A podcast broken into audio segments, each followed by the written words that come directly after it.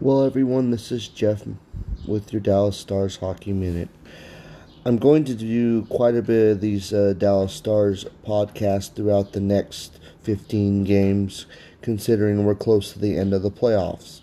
We'll be talking about, you know, our ability to score, where we're going to end up in the seeding, who we're going to end up playing at the end of the playoffs.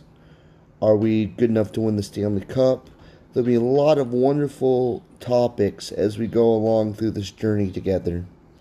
And for those that maybe not watch a lot of hockey in their life, maybe we can get you interested and excited in this wonderful sport that I think is the best sport in the world. Thank you so much for being a part of my new podcast, and hopefully, you're all having an outstanding day. Hello, Dallas Stars hockey fans. This is Jeff with the Dallas Stars Hockey Minute. I'm about to do the preview for the Pacific Division for the Western Conference. I'm going to do the first four teams. The four teams I'm choosing today is the Seattle Kraken, the LA Kings, the Edmonton Oilers, and the Vancouver Canucks. And the other four, four teams we'll do in a couple days. Well, first of all, we've already done a good little um, connection to the Seattle Kraken, so we kind of know it's the first year for them, and you know they went out and got Gaudreau from the Calgary Flames. They got Jamie Oleksiak from the Dallas Stars, which is from our team and one of my favorite players. They look like they've done some solid things.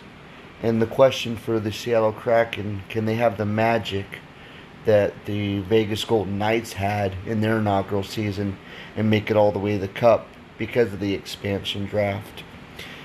There won't be so much more to say about that until the season starts taking place and we get to watch them play and see how well they play. Now, the biggest acquisition for the Los Angeles King is, is Phillip Danault from from the Montreal Canadiens. A very, very good player. But once again, my question for the LA Kings is are you just too old? I mean, Anze Kopitar, one of the greatest players that the Los Angeles Kings have ever had in their tenure. I mean, great centerman, but he's getting old and up there in years, and I wonder if he'll play as well but a lot of people say because of getting Danault from from Montreal that that's going to put a lot of relaxing relaxation on Anze and he can play more of an offensive style of game. He's had to play a lot more defensive minutes because they haven't had the support to help him. I do like Jonathan Quick still. I mean, goaltender for LA, but he's once again he's getting old. I mean, I just don't feel like LA is taking it very seriously about their future. Now, Quinton Byfield, the second round overall pick in the 2019 draft, they're saying that he's possibly getting ready to make his NHL debut. Um, I'm looking forward to that because I really want to see how well he plays. And then Edmonton, Lots of speed, lots of offense. They went ahead and re signed Nurse, one of their great defensemen, but I'm still wondering do they have enough defensively? It's going to be a big question mark there for me. So we just talked about Seattle, we talked about LA, we talked about Edmonton.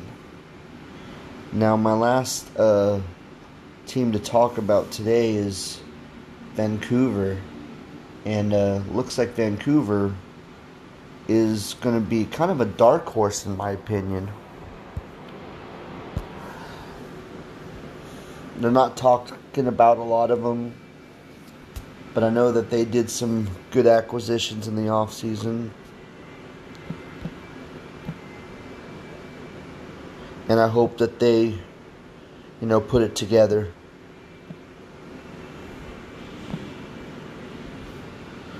So that's going to be a good question here for me is what what they're about to do.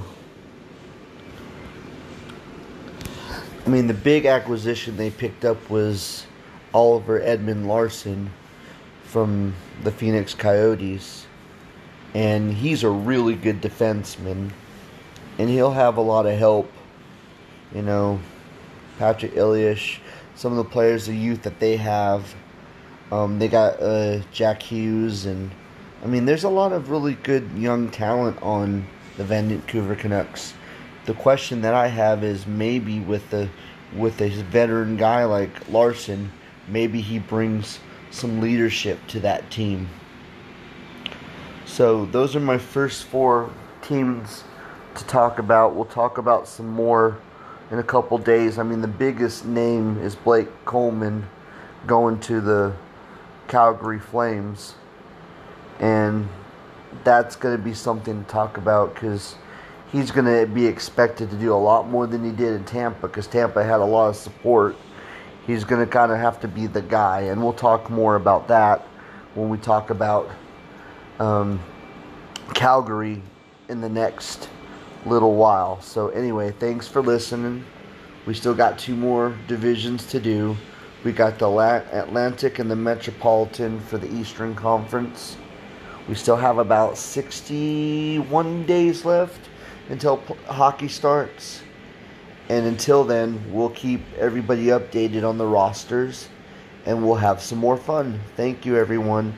And once again, just a reminder if you guys are interested in subscribing to the podcast, go to anchor.com, look up the Dallas Hockey Minute, and they'll give you a link below to where you can register or use the uh, Anchor app to do the same thing.